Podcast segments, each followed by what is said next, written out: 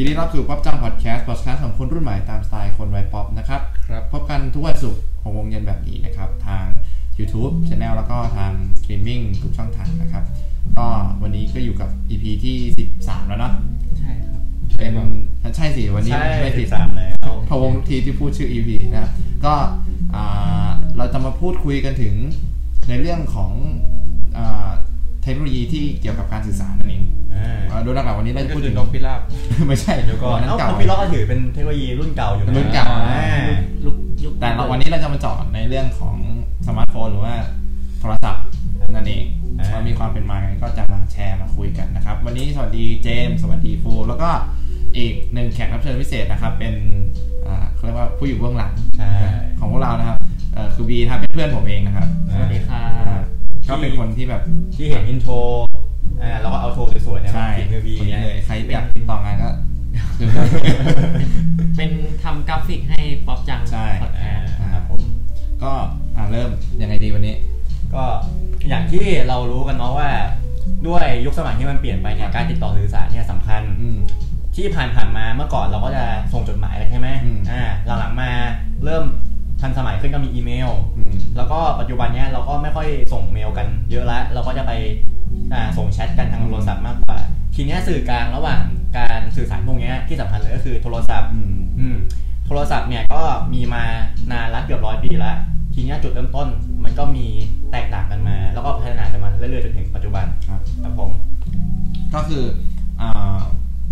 ถ้าจะให้พูดจริงๆเนี่ยก่อนที่จะมาเป็นโทรศัพท์ มันจะมีเขาเรียกว่าอะไรนะอ่าโทรเลขเหรอโทรเลขอ่า แล้วก็แล้วก็พัฒนามาเป็นอ่าโทรศัพท์อ่าโทรศัพท์บ้าน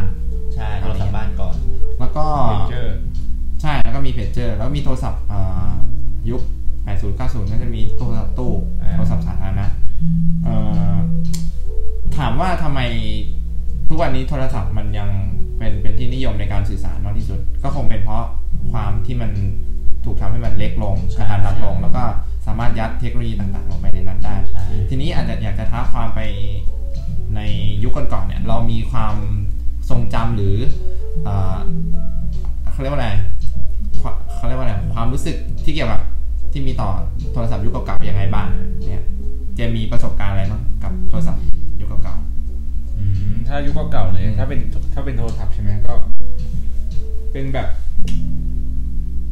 หลายๆคนน่าจะเคยใช้เลยหรือว่ารุ่นพ่อแม่เราก็จะเป็นแบบโทรศัพท์ที่แบบก้างปลาใช่ไหมที่มันใหญ่ๆเลยเอออันนั้นไม่รู้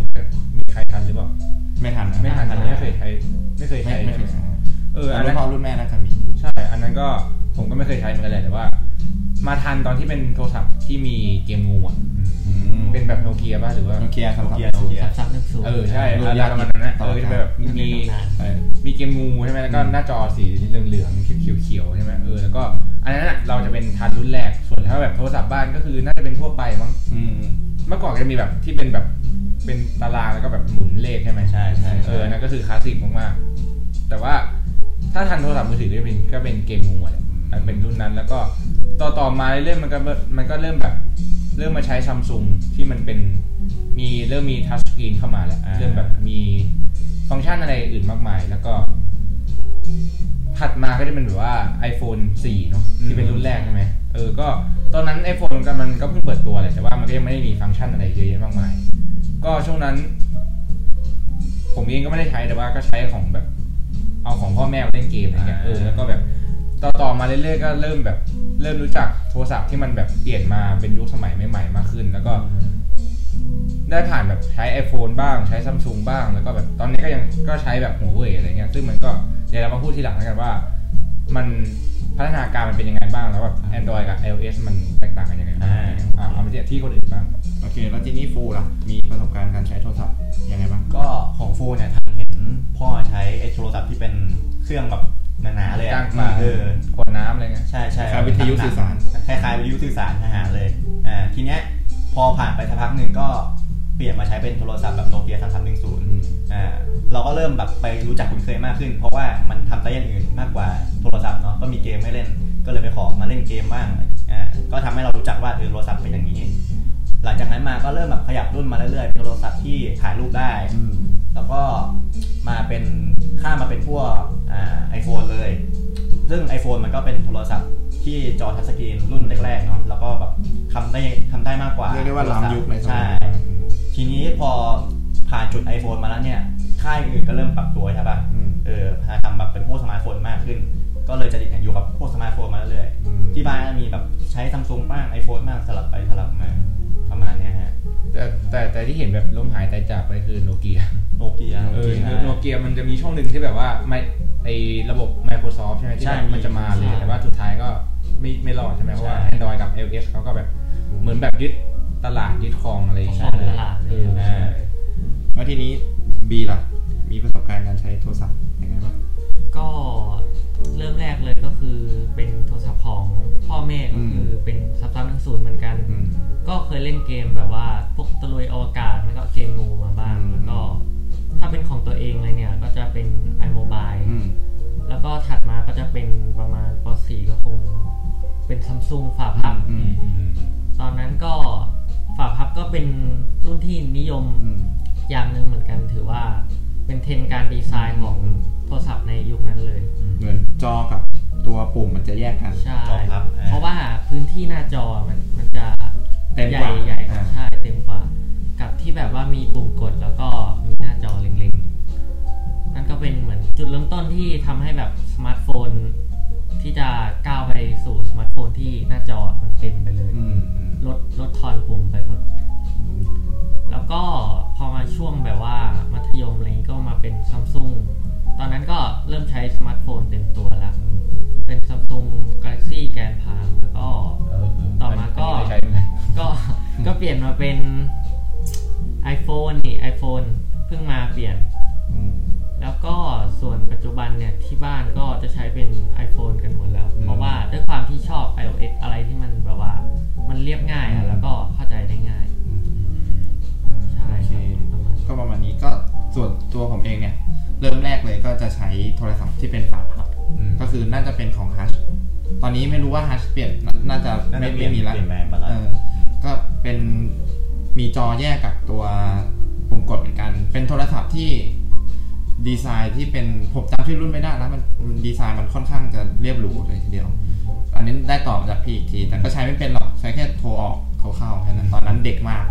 แล้วก็พัฒนามาเป็นโนเกียเป็นขาวดำกันแต่ไม่ใช่สามสามหนึ่งศูนย์แล้วก็ใช้ตัวนั้นมาเรื่อยๆก็มาเปลี่ยนเป็น Samsung Galaxy Y ซึ่งเป็นจอเล็กอืมแล้วก็เข้าถึงกับทุกคนได้ง่ายเป็นเป็นทัชสกรีนนะครับ แล้วก็เปลี่ยนจาก Y ก็เปลี่ยนมาเป็น Samsung อีก เป็น Samsung Galaxy เอ่อ S6 เอ้ยไม่ใช่ S6 สิโทษ Samsung Galaxy อะไรนะ ผมรุ่นแรกๆเลยใช่ไหมของ Galaxy อะเออใช่ผมมันเยอะมากรุ่นอ่าผมก็จำไม่ได้ละ ก็คือขนาดหน้าจอก็จะมีขนาดใหญ่ขึ้น แล้วก็ตรงตาม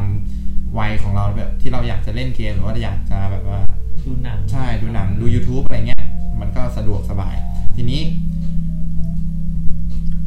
นั่นแหละผมก็จบแค่ตรงนั้นแล้ว คือจะบอกว่าคือจะบอกว่า เอ่อเทคโนโลยีมือถือเนี่ยเขาตอนเนี้ยทุกวันเนี้ยถูกเอาปุ่มกดออกไปหมดแล้วถูกไหมอ่าใช่เปลี่ยนมาเป็นทัชสกรีนแทน ซึ่งเจ้าที่นำเข้ามาอย่างเห็นได้ชัดก็คือ Apple นั่นเอง เป็น Apple นี่เป็นแบรนด์ที่แบบว่าเป็นผู้นำด้านเทคโนโลยีที่ค่อนข้างโด่งดังยาวนานใช่คือเขาจะล้ำไปกว่าคนอื่น แล้วก็แบรนด์ที่ตีคู่กันมาก็คือซัมซุงใช่ซัมซุงกับซัมซุงกับ Apple เนี่ยถือว่าเป็นแบบคู่แข่งที่แบบสูสีกันตลอด แต่ทีนี้ในช่วงประมาณเอ่อห้าปีขึ้นไปห้าปีหลังจากเนี้ยครับอ่าก็คือการแข่งขันอะ มันมันไม่ค่อยมันเขาเรียกว่าอะไร มันยังไม่ค่อยเข้มข้นมันไม่ค่อยเข้มข้น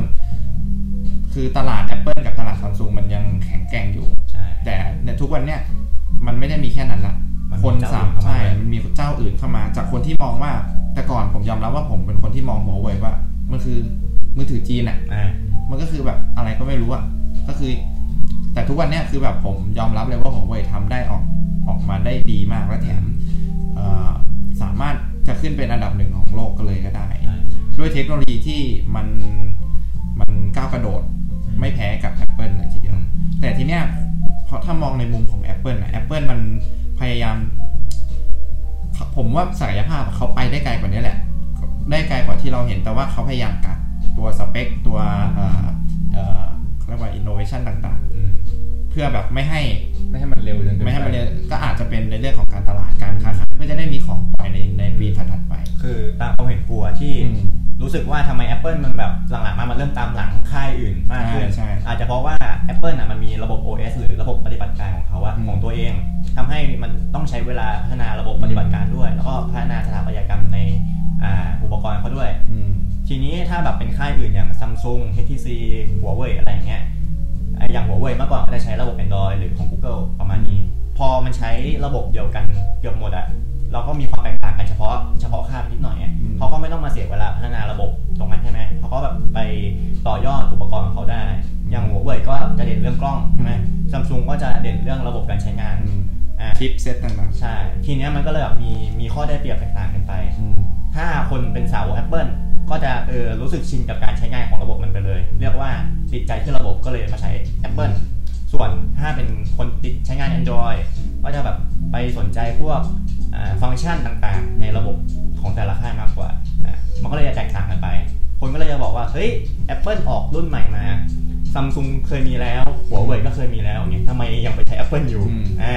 ก็เนี่ยแหละก็ใช้ตัวนี้เป็นเป็นตัวชี้วัดใช่อืมโอเค ทีนี้ขอย้อนมานิดนึง คือผมกับบีเนี่ยเป็นเพื่อนกันมาตั้งแต่สมัยมัธยมใช่ไหมแล้วบีก็เคยได้ใช้มีโอกาสได้ใช้ Windows Phone ใช่ ซึ่งตอนนั้น Microsoft ทำเอ่อ Windows Phone มาต อนนั้นใช้อะไรนะ520เป็นลูเมียห้าสองอ่าศูนย์รู้ไหมครับแต่ลองบอกประสบการณ์มันคือโนเกียปะใช่มันคือโนเกียใช่แล้วก็มี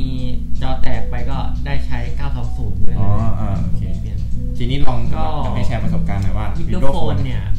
ผมว่าจุดที่มันที่ทำให้แบบตีตลาด iOS หรือ Android ไม่ได้อะเพราะว่ามันเลือกแอปเลยอะอืมเพราะว่าแอปอะมันมีน้อยมาก คือมันมันเป็นระบบปฏิบัติการที่เพิ่งมีมาใหม่แล้วแบบนักพัฒนาเขาไม่ได้ไม่ไม่อยากลงลงทุนไปกับการมาพัฒนาตแอลาดปสมาร์ทโฟน ใช่ให้ให้กับ Windows Phone อะไรเงี้ย อย่าง Facebook อะไรเงี้ยก็รองรับได้ไม่เต็มไม่เต็มที่ Line ก็โทรไม่ได้ในตอนนั้นนะแล้วก็เกมเนี่ยมีน้อยมาก อย่างช่วงนั้นที่ที่ฮิตๆกันคือคุกกี้รันอ่าคิดว่าก็คือไม่มีไม่มีแอปตามเขาเรียกว่า ที่มันแมสกับคใช่นในสมัยนั้นนะอืมคือถ้าถ้าคนอยากจะลองในตอนนั้นนะ ก็คือต้องใจรักในระดับหนึ่งอะอืมเพราะว่าอยากจะลอง OS ใหม่ๆ อะไรทำนองเนี้ยจะรู้สึกว่าช่วงนั้นกล้องของลูเมียจะมาแรงใช่ไหมใช่ใช่เรื่องกล้องกล้อง 920 เนี่ย ถือว่าเป็นอะไรที่แบบชัดมากเลยนะตอนสี่สิบนั้นแบบเท่าไหร่นะสี่สิบแปดล้าน40ใช่48ล้านโอ้สี่สิบแปดล้านบาทล้านเอฟเซลอ่านะเซลล์ คือแบบช่วงนั้นก็คือแบบกล้องเขาเป็นจุดเด่นมากๆเลยใช่ใช่ คือเรื่องเดียวเลยที่ขายได้ ที่เขาฮือฮากันเรื่องเดียวเลย อะแล้วทีนี้ขอเสริมนิดนึงก็คือว่าถ้าเอ่อวินโดว์เนี่ยเขายอมลงทุนอีกสักนิดนึงเหมือน Apple อะ เช่น Apple เขาพัฒนาระบบปฏิบัติการ Macintosh มาก่อนถูกไหมใช่ใช่แล้วเขาก็ค่อยมาลง iOS ใช่ แล้วเขาก็พัฒนามาอย่างต่อเนื่องเห็นไหมเขาจนจนแมสอืมแต่ถ้า Windows อะ กลุ่มตลาดคนใช้ Windows ผมว่ามันก็ค่อนข้างเยอะเหมือนกันเยอะ ใช่ แล้วเผลอๆจะเยอะกว่าคนที่ใช้ Mac ด้วยซ้ำใช่ครับผมคิดว่าถ้าเขายอมที่จะลงทุนในเรื่องในตลาดสมาร์ทโฟน หรือว่าเป็นอ่าบนมือถือนะครับ คิดว่ามันน่าจะทำได้ดีกว่านี้ในในวันนี้นะถ้าเขายังทำต่อ แต่ทีนี้เสียดายที่เขาด้วยความที่ยอดขายมันมันไม่ได้แบบอ่าตามเป้าเขาอาจจะต้องถอดใจหรือว่าไปลงทุนในด้านอื่นแทนอันนี้ก็เป็นที่น่าเสียดายด้วยความใช่ใช่ด้วยความช่วงนั้นแล้วก็อาจจะมีทีมงานที่เขาแบบไม่ได้ ชำนาญจริงๆหรือว่าไม่ได้แบบ เหมือน iOS เหมือน iOS หรือว่า Apple เขาจะมีแบบคนที่แบบเฉพาะทางหรือว่ารู้จริง ๆ เรื่องนั้นใช่ไหมแต่ว่า ในเรื่องของแบบ Microsoft ก็อาจะมีคนที่เก่งเรื่องคอมอยู่แล้วแต่ว่าในเรื่องของโทรศัพท์เขาก็อาจจะไม่ไม่มีแบบคนที่แบบชำนาญจริง ๆ ก็เลยอาจจะทำให้แบบ มันก็จะดีเรื่องกล้องอย่างเดียวแต่ว่าในเรื่องของตัวแอป หรือว่าในเรื่องอื่นๆมันมันมันไม่ได้รองรับเหมือนแบบแบบที่ Samsung มีหรือว่าแบบอย่างที่ iOS มีหรือว่า Android มีอะไรเงี้ย ก็ต้องบอกลากันไปกับโนเกียลูเมียสวัสดีครับใช่ครับหมายถึงเออตอนนั้นผมก็เคยคิดจะซื้อเหมือนกันนะ แต่ก็แบบไม่มีโอกาสได้ได้ใช้ได้มาใช้ซัมซุงแทนนะครับอ่าโอเค ทีนี้เราก็มาพูดถึงเอ่อเทคโนโลยีในปัจจุบันละกันเอ่อยิ่งยิ่งมีฟังยิ่งมือถือมีฟังก์ชันเยอะๆเนี่ย การติดต่อสื่อสารนี่ก็สำคัญเอ่อทีนี้เทคโนโลยีที่ที่ใช้ในการติดต่อส่วนใหญ่นี่ก็คือ เทคโนโลยีที่เรียกว่า 3G 4G 5G อ่าที่เราได้ยินกันนะครับผมทีนี้จะเป็นยังไงก็เดี๋ยวลองให้ดีลองเกริน ก็ในยุคแรก ๆ เลยนะครับอืมก็ 1G เนี่ยมันตามที่เข้าใจมาก็คือจะเป็นแค่การแค่โทรคุยติดต่อสื่อสารกันธรรมดาเท่านั้น แต่ถ้า 2G เนี่ยก็คือจะมีการ ส่ง MMS ขึ้นมา M M M M โอ้ย ใจเย็นใจเย็น MMS MMS ก็คือสามารถส่งรูปภาพได้ไปในข้อความก็คล้ายๆ SMS แหละ แต่ว่า SMS เนี่ยมันจะมีแค่ข้อความอย่างเดียวเป็นแค่ text อย่างเดียวเท่านั้น โอเคเดี๋ยวขอย้อนไปนิดนึงว่าไอเทคโนโลยี 3G ไอคำว่า G เนี่ยมันมาจากอะไรคำว่า G เนี่ยมาจากคำว่า generation อ่า ท่าที่เป็นเหมือนเจเนเรชันของแบนด์วิดได้ไหมฮะ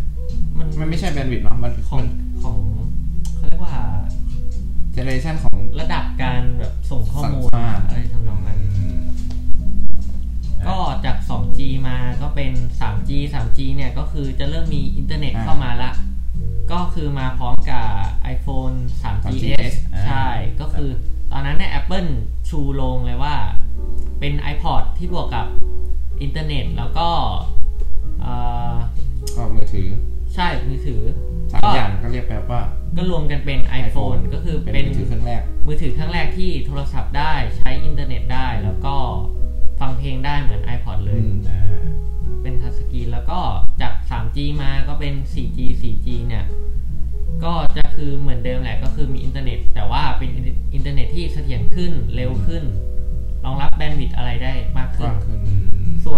5G เนี่ยที่กำลังจะมาถึงก็ ก็ในไทยก็เริ่มมีบ้างแล้วแหละอืมก็คือจะทำให้แบบว่าส่งข้อมูลเนี่ยได้เร็วแบบมากขึ้นมากขึ้นมากอ๋อโอเคก็คือเหมือนจะเป็นการขยายยิ่งยิ่งเพิ่ม G มากขึ้นเนี่ย มันก็จะยิ่งขยายในเรื่องของอินเทอร์เน็ตอืมใช่ไหมใช่ครับ พวกแบบว่าความเร็วพื้นฐานเนี่ยคืออย่างใน 5G เนี่ย ก็จะรองรับพวกแบบ Internet of Things ก็คืออุปกรณ์อย่าง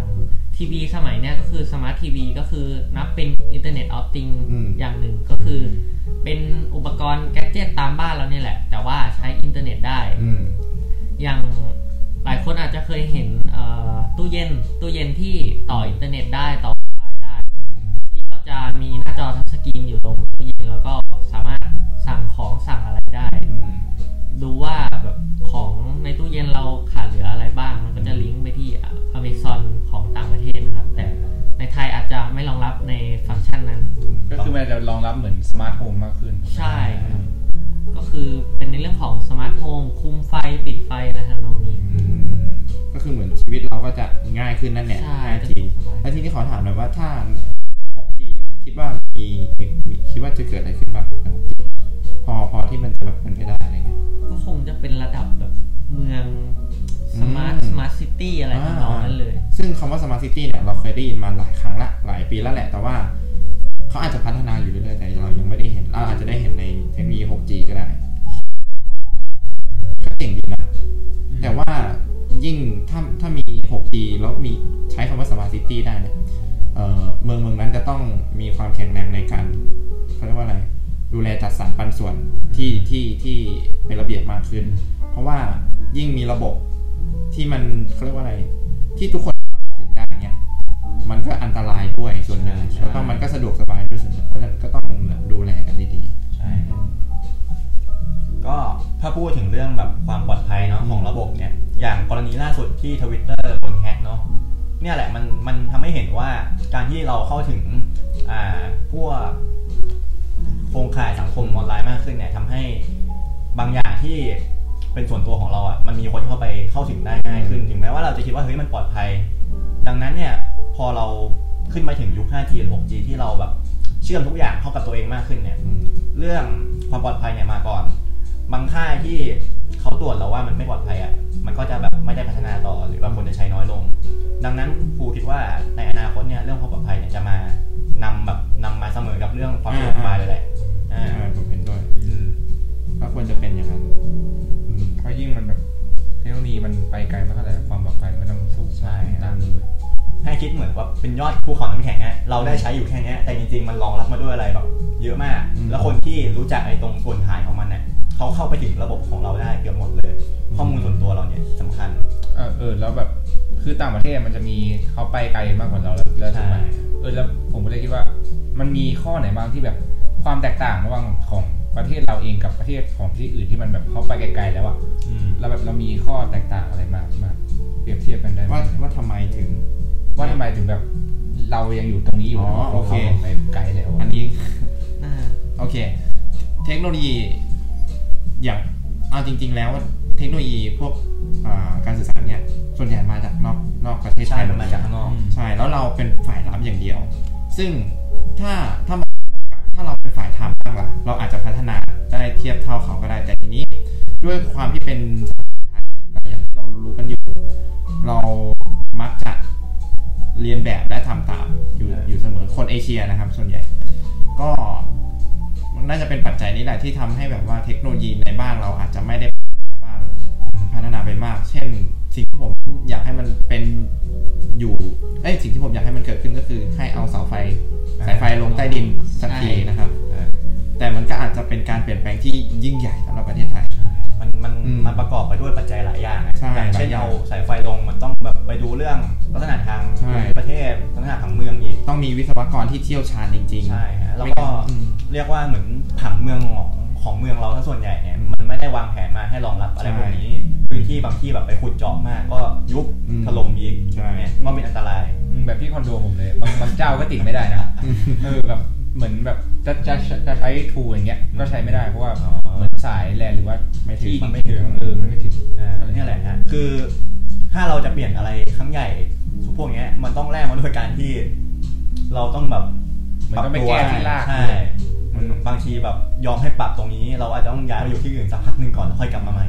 อืมหรือถ้าถ้าได้จริง ๆ อาจจะต้องปรับตั้งแต่เนิ่นๆใช่เช่น สมมุติว่าถ้าวันณวันนี้เนี่ยเราคิดนวัตกรรมอะไรใหม่ ๆ ได้ ประเทศไทยนะครับเราอาจจะต้องค่อยๆพัฒนาตั้งแต่วันนี้เลย เพราะไม่งั้นถ้าเราไปทำในอีก10 20ปีข้างหน้าอาจจะสายไปแล้วใช่อาจจะทำยากขึ้นอะไรประมาณนี้ มันอาจจะเกิดขึ้นในเมืองที่เขามีความพร้อม เช่น อย่างในกรุงเทพพัทยาหรือแบบเมืองหัวเมืองต่างๆเนี่ยที่เขาแบบมีพื้นที่ที่จะพร้อมพัฒนารองรับได้อืมหรืออีกแบบหนึ่งมาเลยก็คือเป็นการทำเมืองใหม่ขึ้นมาเลยเป็นเมืองแบบ smart city อืมเช่นเมืองท่าหรือพื้นที่ที่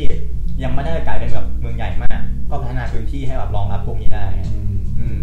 อันนี้เออเห็นด้วยนะเรื่องการทำ smart city ใช่เป็นฮะสังคมอีกแบบหนึ่ง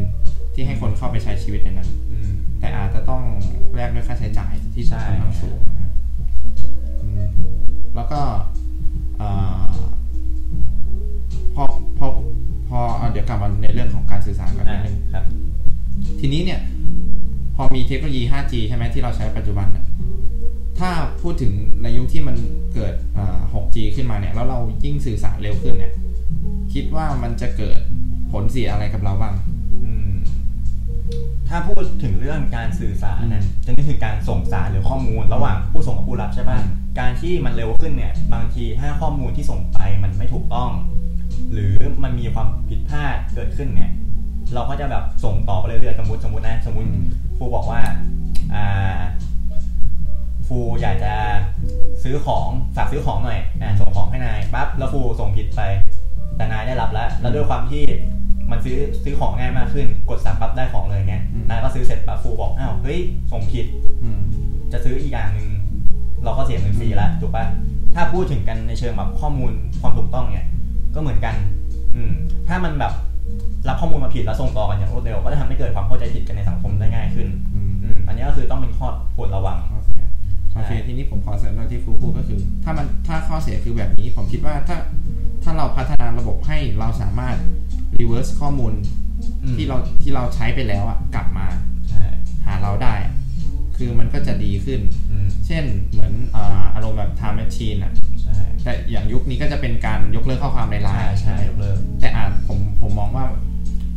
ถ้าเป็นในเรื่องของ การทำธุรกรรมทำการเงินอ่าหรืออะไรที่เป็นเป็นข้อมูลลับที่สำคัญอะคืออยากอยากให้แบบว่า ภาครัฐหรือ หรือคนที่เกี่ยวข้องกับงานเนี้ยให้เอาพลเรือนหรือประชาชนทุกคนเนี่ยสามารถเข้าถึงข้อมูลในเอ้ยเข้าถึงเขาเรียกว่าอะไรสิทธิในการที่จะดึงข้อมูลตัวเองกลับมาอืมแล้วก็ปกปิดข้อมูลชั้นนั้นที่มันไม่ถูกต้องออกไปได้ อันนี้ผมคิดว่ามันก็เป็นสิ่งที่อยากอยากให้มันเกิดขึ้น แทนที่จะให้แทนที่จะให้เจ้าใหญ่ๆเนี่ยเป็นคนคอยคัดกรองจัดการกับข้อมูลของเราที่เราไม่ต้องการ ก็ให้เป็นเราจัดการกับตัวเองก่อนอืมแทนที่จะส่งไปในนี่ใหญ่อ่าอีกข้อหนึงก็คือแบบเรื่องของความปลอดภัยเนาะใช่ที่มันอาจจะต้องแบบยิ่งเร็วเราก็ยิ่งแบบต้องมีความปลอดภัยที่มันสูงมากขึ้นใช่อย่างเช่น ส่งผิดอย่างเงี้ยหรือว่าข้อความที่มันแบบอาจจะรับหรือว่าอืมส่วนสารตัวทางราเออเออสารทางราชการหรือว่าข้อความส่วนตัวอย่างเงี้ยยิ่ง มันมีความเร็วมากขึ้นผมว่ามันก็จะแบบแฮกเกอร์หรือว่าคนที่แบบว่าคอยจะทำลายเราหรือหรือว่าคอยจะทำร้ายเราเนี่ยมีช่องทางอะไรที่มันมากขึ้นด้วยอะไรเงี้ยใช่ก็ต้องแบบยิ่งมันเร็วมากเท่าไหร่เราก็ต้องยิ่งมีความปลอดภัยมากขึ้น แล้วก็เราเองอะเราก็ต้องมีความเหมือนเราจะสั่งซื้อของเนี้ยเราก็ต้องเช็คให้ดีด้วยอะไรเงี้ยมึงมันก็อาจจะมันแก้ได้จากตัวเราด้วยอืมก็เสริมจากเจมหน่อยอย่าง ถ้าพูดถึงความรวดเร็วเนี่ยมันก็จะไปพูดถึงเรื่อง การที่ในอนาคตแหละเราไปฝากรูปหรือแบบอัพรูปขึ้นไปฝากไว้ในเน็ตเยอะขึ้นอืมเหมือนเราแบบมีมีสมองกลอืมที่คอยแบบรองรับความทรงจำเราถูกป่ะอาจจะแบบเด็กในอนาคตเนี่ยมีรูปตั้งแต่เกิดวิดีโอแต่เกิดเลยยันจนแบบเรียนจบเนี่ยทุกอย่างอยู่ในเน็ตหมดเลยอืมเราแทบไม่ต้องจำไม่ต้องเก็บอัลบั้มไว้ใช่ปะทีนี้มันพูดพอมันอยู่ในนั้นเนี่ยแล้วเกิดมันหลุดออกมา หรือว่ามีคนไปแฮกออกมาเนี่ยเท่ากับว่าบางทีเราอาจจะลืมไปแล้วว่าเราเคยฝากอะไรไว้นั้นใช่ปะอืมหลุดไปปั๊บ อ้าวไม่ปลอดภัยแล้วอืมเขารู้ที่อยู่เรารู้ว่าเราหน้าตาเป็นยังไงเนี่ยอันนี้คือข้อควรระวังในอนาคตเพราะว่าด้วยความง่ายที่เราสามารถฝากอะไรก็ได้ไว้ในนั้นน่ะอืมเนี่ยแหละก็คือต้องระวังอืมข้อมูลเรื่องข้อมูลเนี่ยในอนาคตเนี่ยมันเหมือนกับเป็นทองนะฮะอืม data is gold แบบที่คนเคยพูดกันพอ ข้อมูลหลุดออกไป บางคนเอาไปใช้ในทางการค้า เช่น รู้ว่าเราสนใจอะไรใช้อะไรอยู่เนี้ยเขาก็จะแบบเออเอามาขายเราแบบที่เหมือนเราเห็นโฆษณาบ่อยๆ ว่าเฮ้ยพูดถึงสิ่งนี้ทำไมโฆษณาเด่นขึ้นมาอืมอ่านั่นแหละ ใช่ครูมองว่าในอนาคตเนี่ยเป็นเรื่องแบบข้อมูลเนี่ยสำคัญ เราไม่ควรจะแบบฝากเรื่องส่วนตัวทุกอย่างลงไปในอินเทอร์เน็ตอืมมันควรแบบเป็นแค่พื้นที่ส่วนหนึ่งของเราเท่านั้น ไม่ใช่ทั้งหมดตัวตนเราไปอยู่ในนั้นอ่าเพ ราะว่าโซเชียลมีเดียมันก็หลายๆคนเมื่อก่อนมันอาจจะเป็นแบบอืมสื่อที่มันแบบอาจจะเป็นส่วนตัว แต่ว่าในตอนตอนนี้มันไม่ได้เป็นส่วนตัวอีกต่อไปแล้วใช่ครับมันมีคนที่เขาพยายามหาประโยชน์จากสื่อโซเชียลพวกนี้เยอะขึ้นอืมเอ่อวันนี้พอพูดถึงเรื่องความจำเนี่ย คิดว่าในเทคโนโลยี 6G หรือ 7G หรืออะไรที่จะมันจะพัฒนาเราเนี่ย ยิ่งเราอัพข้อมูลขึ้นไปบนคลาวด์หรือว่าบนสมองคนที่คอยจะช่วยเราจำอะนะครับคิดว่ามันจะมีความจำที่สิ้นสุดหรือว่าแบบไม่สิ้นสุดไหมอันนี้ต้องถามบีก่อน คิดว่าบีคิดว่าไง อย่างตอนนี้เหมือนแบบมันฝากไว้ในเซิร์ฟใช่ป่ะเป็นเซิร์ฟอ่าแยกกันอ่าคิดว่าพัฒนาในอนาคตมันสามารถพัฒนาให้แบบมันเป็นแบบ infinity ได้ไหมมันจะว่า infinity เลยแบบก็คง จะเป็นไปไม่ได้เพราะว่าอย่าง Google เนี่ยที่มีฐานข้อมูลแบบใหญ่ใหญ่มากของโลกเนี่ยคือเขาก็คือมีเซิร์ฟแบ่งแยกไว้แต่ละประเทศเป็นแบบโกดังเลยอืมก็เหมือน เราทุกคนคงรู้จักฮาร์ดดิสก์กันอืมแต่ Google เนี่ยก็คงจะใช้เป็น SSD อืมก็คือต่อกันเป็นแบบพันลูกหมื่นลูกอะไรทำนองนั้นแสนลูก ก็คือต่อเป็นคลังคลังข้อมูล แล้วก็แบ่งเก็บไว้ สมมติเราอยากจะเพิ่มจำนวนข้อมูลเนี่ย สมมติเซิร์ฟเวอร์มันจะเต็มละอ่า Google ก็ต้องไปสั่งมา เพิ่มอีกหนึ่งหนึ่งพันกิกอะไรทำนองนั้น อันนี้ก็คือตัวอย่างของการเก็บอ่าใช่ครับการเพิ่มข้อมูลแต่คิดว่ามันไม่น่าจะทำแบบให้มันเป็น infinity ได้ถูกไหมว่าแบบเก็บไม่ได้ไม่จำกัดอะไรเงี้ย ไม่น่าได้ อาจจะได้แต่มันอาจจะเกินจินตนาการเราไปนิดนึงใช่ซึ่งเราอาจจะไม่ได้ ไม่ได้เห็น เหมือนตอนนี้เรามีข้อจำกัดว่าข้อมูลทุกอย่างเราอัพขึ้นไปในเน็ตใช่ป่ะเรารู้สึกว่ามันอยู่ในอากาศแต่จริงๆคือมันก็กลับไปถูกฝังไว้ในเนี่ยแหละพวกฮาร์ดดิสก์เซิร์ฟเวอร์พวกเนี้ยซึ่งมันเป็นของที่มันยังจับต้องได้อยู่ใช่ถ้าเกิดอยู่มาวันหนึ่งในอนาคตอีกสักร้อยปีข้างหน้า ข้อมูลมันเยอะมากจนถึงขั้น ไม่มีพื้นที่พอที่จะเอาไปตั้งเซิร์ฟอืมให้บันทึกข้อมูลเนี่ยอันนี้จะเกิดปัญหาอีกอืมทีเนี้ยถ้าแบบว่าในอนาคตมันมีวิธีการที่จะเอาเซิร์ฟตรงเนี้ยไปเก็บไว้ที่อื่นที่มันไม่ใช่วัตถุที่จับต้องได้ละอืมหรือแปลให้มันเป็นรหัสที่ ค่อนข้างจะละเอียดมากขึ้นเล็กลงอืมมันก็จะย่อยให้แบบประหยัดพื้นที่เซิร์ฟมากขึ้น หรืออีกอย่างก็คือเหมือนแบบมีการฝากแยกกันผสมกันไว้อืมอืมแบบว่าเซิร์ฟนี้ไม่ได้รับข้อมูลจาก Google อย่างเดียวเซิร์ฟนี้ก็จะแบ่งข้อมูลเหมือนแบบเป็นรหัสแยกไปไว้อีกที่หนึ่งแตกๆกันไป มันก็จะแบบถ้าสมมติเซิร์ฟอันนี้ล่มก็จะมีข้อมูลอันเนี้ยไปฝากอยู่ที่อีกเซิร์ฟหนึ่งอยู่ คนก็จะสามารถเข้าถึงได้อันเนี้ยก็แบบเหมือนแบบเป็นการแชร์กันฝากประมาณเนี้ยอืมอันนี้ก็ต้องรอดูกันว่าในอนาคต เรื่องเทคโนโลยีการของเซิร์ฟเวอร์เนี่ยเออระบบฐานข้อมูลเนี่ยจะเปลี่ยนแปลงไปยังไงบ้างอืมอืมทีนี้เอ่อก็กลับมาที่มือถือเหมือนกันอ่ายิ่งเทคโนโลยีปะอ่าพัฒนาเนี่ยมือถือมันก็จะยิ่งเป็นเป็นสิ่งที่แบบศูนย์รวมแทนแทนใช้งานแทนใช่คอมพิวเตอร์หรือว่าใช่ใช้งานแทนสมาร์ททีวีหรืออะไรต่างๆ มันก็จะอยู่ในนี้ละทีนี้เอ่อถ้าเรา ถ้าเราใช้งานมัน มันหนักเกินไปเนี่ยอืมคิดว่ามันจะมีผลเสียอะไรไหมหรือว่าเขาจะพัฒนามาพัฒนามือถือในอนาคตมาให้แบบว่าใช้งานได้เต็มกำลังมากขึ้นคิดว่าไง คิดว่าเอาอย่างแรกเลยนะอืมทุกวันนี้ถ้าเรารู้สึกว่าเราไม่ได้เอาโทรศัพท์ติดตัวมา เรารู้สึกยังไงจะรู้สึตากยเออจะตายนะใช่ไหมมันรู้สึกแบบมันเป็นทุกอย่างของเราแล้วนะใช่เป็นใช่มันทำแทนได้มากกว่าโทรศัพท์ติดต่อ จ่ายเงินรับเงินเนี่ยก็ใช้โทรศัพท์ อืมซึ่ง ก็ฟูก็ยังมองว่ามันยังเป็นวัตถุที่จับต้องได้อยู่อืมถูกป่ะในอนาคตเนี่ยถ้ามีการพัฒนาอุปกรณ์หรือเทคโนโลยีขึ้นมาแทนโทรศัพท์ได้ ที่มันติดตัวเราไปเลย เช่นพวกซิมชิปพวกเนี้ยมันก็อาจจะทำให้เราอะสะดวกสบายมากขึ้น แต่นั่นแหละมันก็คือการเหมือนกับเปลี่ยนตัวเราอะเป็นดิจิตอลเข้าไปเลย เหมือนตัวเราทุกคนเนี้ยเรายังเดินแบบเดินเดินไปเดินทางมา พูดคุยกันที่มันเป็นอนาล็อกใช่ป่ะอืมมันไม่สามารถเอาเข้าอยู่ในระบบข้อความหรือแบบอ่าอยู่ในเขาเรียกว่าอะไรไม่ทำไม่สามารถเปลี่ยนให้มันเป็นดิจิตอลได้ แต่ว่าถ้าเกิดในอนาคตมันเปลี่ยนมันเกิดการเปลี่ยนแปลงตรงนี้ขึ้นมา ก็คิดว่าเนี่ยแหละ คนเรามันจะเชื่อมอยู่กับอะไรสักอย่างหนึ่งอะเยอะขึ้น อืมโทรศัพท์ก็อาจจะแบบไม่ไม่ได้จำเป็นอืมเราจะไม่ต้องพิมพ์แล้วเราจะแบบใช่พูดในนี้แล้วก็ใช่ใช่เป็นแว่นตาหรือว่าอาจจะเป็นใส่แว่นตาแล้วก็ ส่งภาพตัวเองไปหาเพื่อนใช่เป็นโปรแกรมอะไรก็ว่าไปใช่เป็นโปรแกรม ผมว่าเป็นไปได้แหละอืมใช่เป็นไปได้เพราะแต่ว่าก็จะแบบมาเกี่ยวกับพวกเรื่องเขาเรียกว่าอะไรอะจรรยาบรรณหรือแบบเรื่องแบบสิทธิมนุษยชนมากขึ้น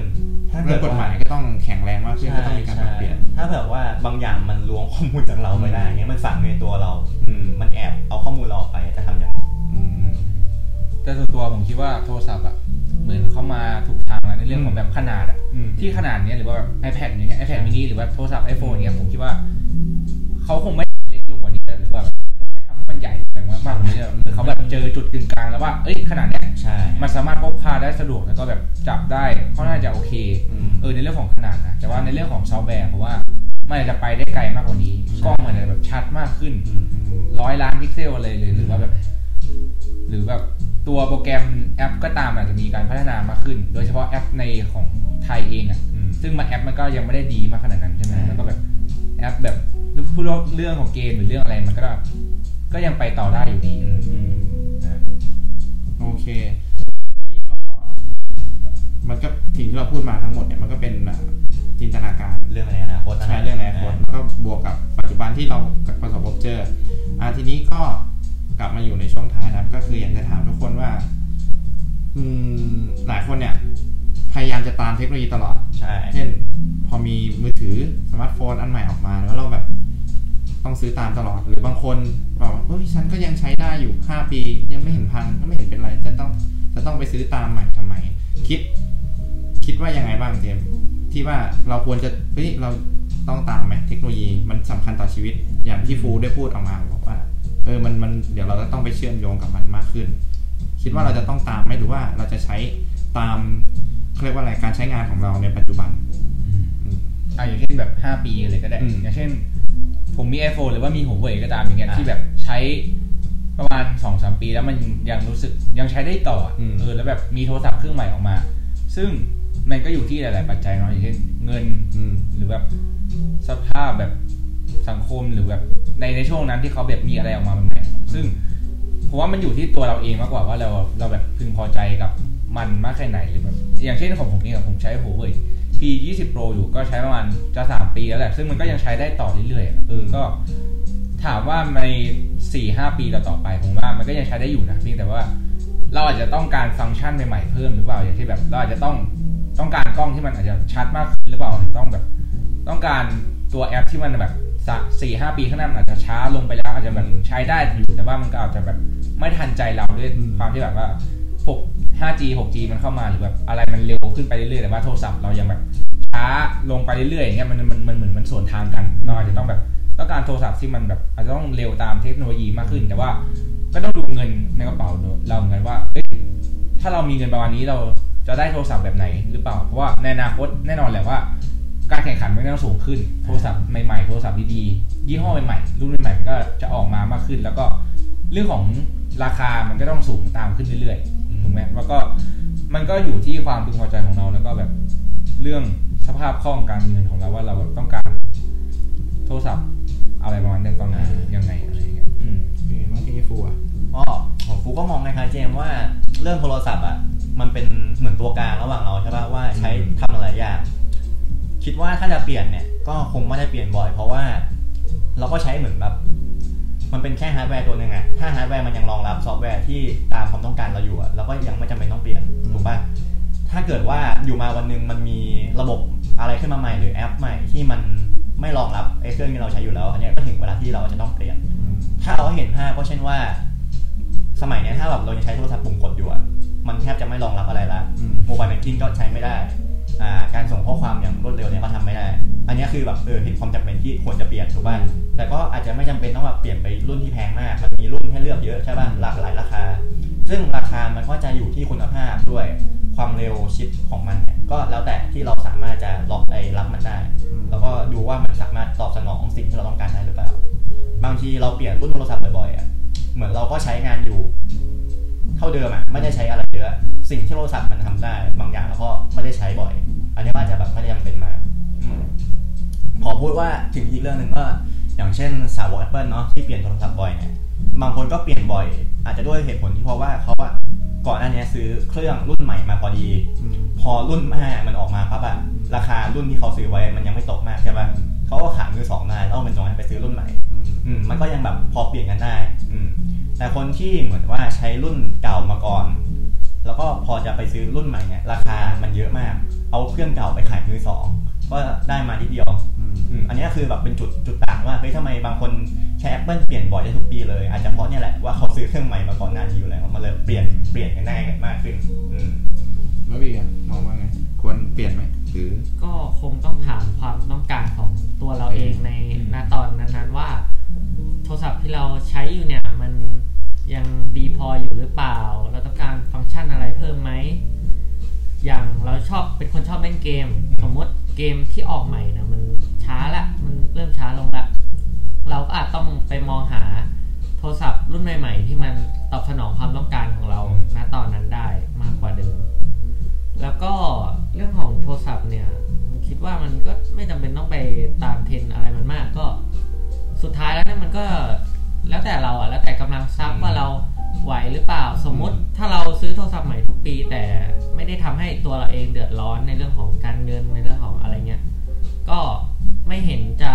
เป็นอะไรถ้าเราจะเปลี่ยนมันใหม่ไปเรื่อยๆ เพราะบางคนเขาอาจจะชอบที่เอ่อได้ตามกระแสตามฟังก์ชันของมือถือรุ่นใหม่ ๆ อย่างบางคนก็เป็นสาวก Apple iPhone เนี่ยอืมสาวกซัมซุงอยากจะตามโน้ต10 โน้ต11 ไปเรื่อยๆ อะไรทำนองนี้โอเค ทีนี้ในมุมผมเนี่ย ก็ขอสรุปว่าเราควรเปลี่ยนหรือไม่ควรเปลี่ยน มันก็ขึ้นอยู่กับอ่าปัจจัยส่วนตัวส่วนบุคคลนั่นเอง ก็อยากให้มองว่าดูที่การใช้งานแล้วกัน ถ้าเราแบบสมมุติว่าเราไม่ได้ไม่ได้จำเป็นอะไรขนาดนั้นที่จะต้องใช้กล้องที่มีความคมชัด หรือไม่จำเป็นที่จะต้องใช้เอ่อ CPU ประมวลผลที่แรงๆ ก็ไม่ต้องจ่ายเงินแพงที่จะไปซื้อในในส่วนตรงนั้น เพราะฉะนั้นก็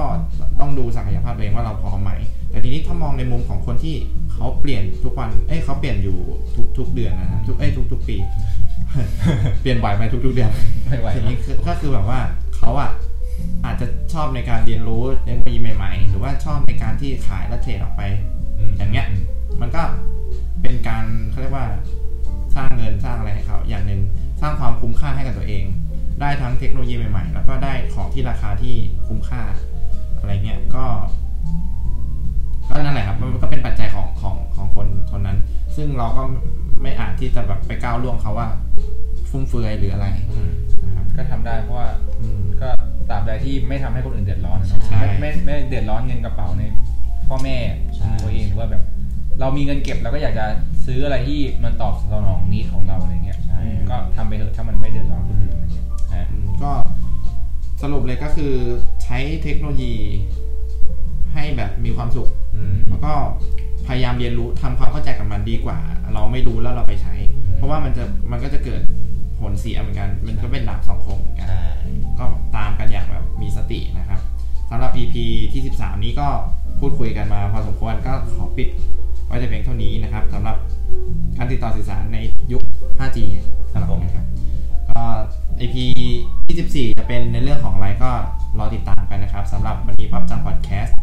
ก็ขอลาไปก่อนนะครับผม วันนี้ขอบคุณบีมาก ๆ ที่มาร่วมแชร์ประสบการณ์นะครับโอเค แล้วก็เดี๋ยวกลับไปทำภาพปกต่อได้เลยครับโอเคครับสำหรับวันนี้ ต้องขอลาไปก่อนนะครับ ผมพวกเราทั้งทั้งทั้งสี่คนนะครับอ่าป๊อปจำพอดแคสต์พอดแคสต์ของคนรุ่นใหม่ทำสายคนใหม่ป๊อปสวัสดีครับ สวัสดีครัสวัสดีครับบ you